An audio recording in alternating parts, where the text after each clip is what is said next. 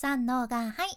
幸あれ子です。今日は自分にぴったりな発信テーマを見つける方法っていうそんなテーマでお伝えしていきます。実は最近フォロワーさんから質問をいただきまして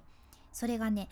インスタのアカウントのテーマを絞り込んだ方がいいっていうのは聞きますがそのいろんなテーマでいろいろ投稿するのってダメなんですか？っていう質問やったんやけど今日はそれにお答えしていきます、まあ、まず本当にその趣味のような感じで投稿するんやったらダメっていうことは絶対なくて全然問題ないんやけどやはりインスタを伸ばしたいっていう場合はテーマをしっかり絞らないとなかなか伸びません。うん、伸びないんです。で例えば私は今海外のインスタ攻略をインスタでも発信しとるけどもしね 私が他にも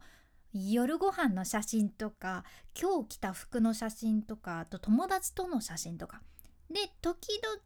インスタ攻略の投稿もするとかいう風にあべこべで投稿してるとこれフォロワーさん増えないはずなんよね。テーマを絞ることでその情報とか内容に興味がある人がわーって集まってくるしフォローもされやすくなるわけです。でなんか例えばそこそこの和洋中のお食事全部揃えてますようちはっていうそんなご飯屋さんよりはもう例えばうち竜田揚げがもう本当にもうグランプリもグランプリなんですみたいな感じで分からんけどそれぐらい一つに絞った方が他のお店と比べて断然目立ちやすくなるしその竜田揚げのファンの人とかがわーって集まってくるんよね。でこうやって絞るのが大事なのがねよーくわかる例がありましてそれがね皆さんご存知のアマゾンなんですね。アマゾンなんて便利なんでしょうか。頼んだらすぐ家に届けてくれるアマゾンなんやけどもう今アマゾンで買えないものがないってぐらいいろんな商品が揃ってますよね。でもさ実はアマゾンも最初からいろんな商品が揃ってたわけではないないんですよ。実は実は Amazon って最初はね古本の転売サイトとしてスタートされててだから昔は Amazon で何が買えたかっていうと古本が買えたわけですよ。中古の本。今と比べたら扱う商品めちゃくちゃ絞ってますよね。なんか雑誌とか全部合わせた本でもなくも古本。オンリーです。でももしかしたら Amazon が最初からその古本に特化せずに何でも屋さんですもう何でもいいですよみたいにやってたら他と差別化できずにあんまり伸びなかったかもしれんじゃん。アマゾンは古本っていうその特定の分野で評判が良くなって信頼を勝ち取ってその結果どんどんどんどん広げていくことができたんよね。だからアマゾンの歴史が教えてくれてる通りテーマを絞るとその後伸ばしていくのには本当に重要なポイントになってくるんじゃん。でまあもっとじゃあ絞らなきゃなーとかって思ってらっしゃる方もいらっしゃるかもしれんちゃけどそれ以前にねいやちょっと自分はまず何を発信したらいいのかわからないんですっていうのも結構質問をいただくんです。でもう私にとってはいやいや大丈夫です何でも発信できますよって自信を持ってお伝えしたいんやけど私もインスタのアカウント作ったばっかりの時はインスタについてなんか全然詳しくなかったしっていうかスマホで全部なんとか頑張って作ってたしなんならその時フリーアナウンサーしてたからインスタ攻略とか なんで私がそのテーマで発信するんだっていう感じやったじゃね。でもさ私ももうゼロからわからんなりに自分で勉強してスキルをつけてで今ではそれがお仕事になってる。それを専門に発信してるっていうのがとても不思議なんだけどこういうことって、うん、現実になるんですね、うん、ありえるんです。でもこれは本当に私だけやなくって今聞いてくださっているあなたも何かの分野を勉強したらもちろんそれについて発信することもできますしもしかしたらあなたはすでにいいテーマを自分の中に持ってるかもしれんちゃん。うん、っていうことでねちょっとここからは本当はすでにあなたの中にある実はそれすごくテーマとして使えますよっていうものに気づけるそんなお手伝いをするべくちょっとヒントをね出させていただきますそのヒントとしては実は自分が発信できることとか自分が興味のあるものっていうのはあなたの好きなことそれからあなたの他の人への思いやりに現れてるっていうのが結構あるあるなんです。うん、例えばねまずあなたの好きなことにちょっとフォーカスしてみるけど、うん、質問します。あなたが一日中何のことを考えてたら幸せでしょうか？サッカーなのか野球なのかそれとも飼ってるワッチャンなことなのかそれとも本を読むことなのかダイエットとか美容なのかコスメなのかあと運動なのか大好きなお子さんのことなのかとかね何について考えてることが自分多いかなってちょっと考えてみてください。あとはその自分がこだわっていることとかもしくは子どもの頃からなぜか好きなこととか夢中なことうんとかそういういい意味で頭から離れないものにヒントは隠れてたりします。あとねいつもなんかこれいつか勉強したいなって思ってるものにもヒントがあって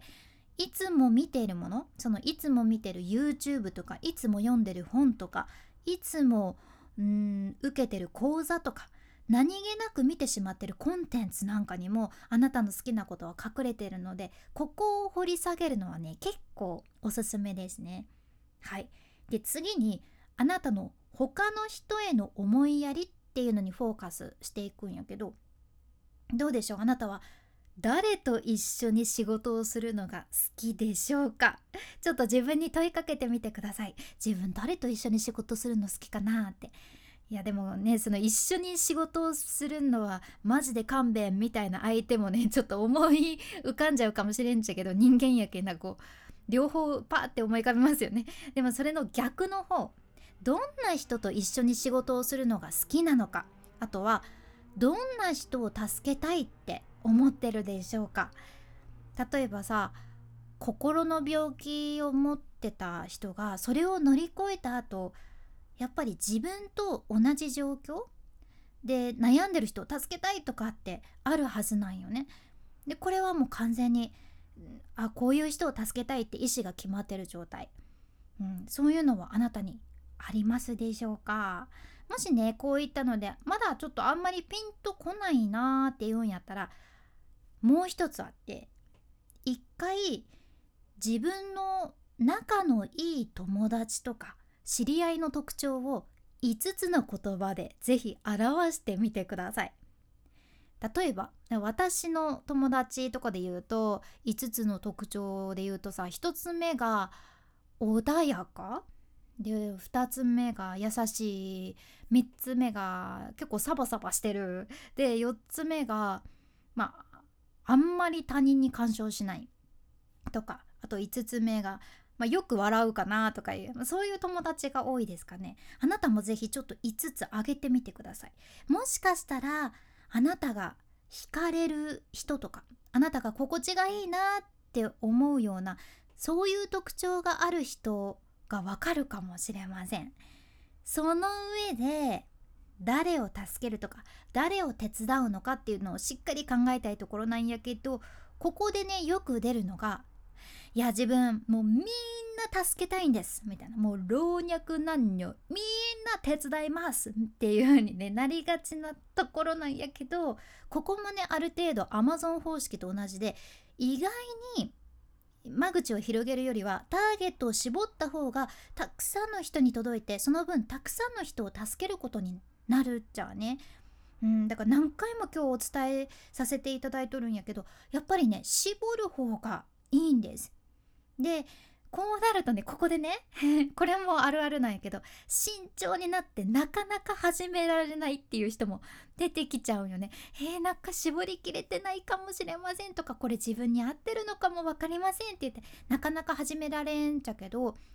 大丈夫なんです。もうテーマはね後で変えることができます。私が実際にもう喋る話し方のコツっていうところがもうブンって180度なのか190度なのか何度なのか分からんけどもブンって発信テーマ変えてインスタ攻略に変えてるので大丈夫です。うん、であと、まあ、新しく始めることもいつでもできるし方向転換もいつでもできます。でもやっぱり始めないことにはそのテーマがあなたに合ってるのかさえわからないからこれもね時間がすごくもったいないよね。うん、ということで今回お伝えしたかったのは発信テーマは絞るそして自分が何に興味があるのかわからないっていう人は自分が日常でいい意味でついつい考えてしまうこととか見たり聞いたりしていることを思い浮かべてみましょう。あとはどんな人を助けたいのか？具体的にターゲットも考えてみてください。こういったことを考えてると徐々に徐々にテーマが絞られていくと思うのでおすすめです。さて、ま、これからも海外の最新情報それからインスタ情報もシェアしていくけ聞き逃さないようにフォローもしくは無料のサブスク登録のボタンがそちらがフォローボタンになってますのでポチッと今のうちに忘れずに押しておいてください。君に幸あれ。ではまた。博多弁の幸あれ子でした。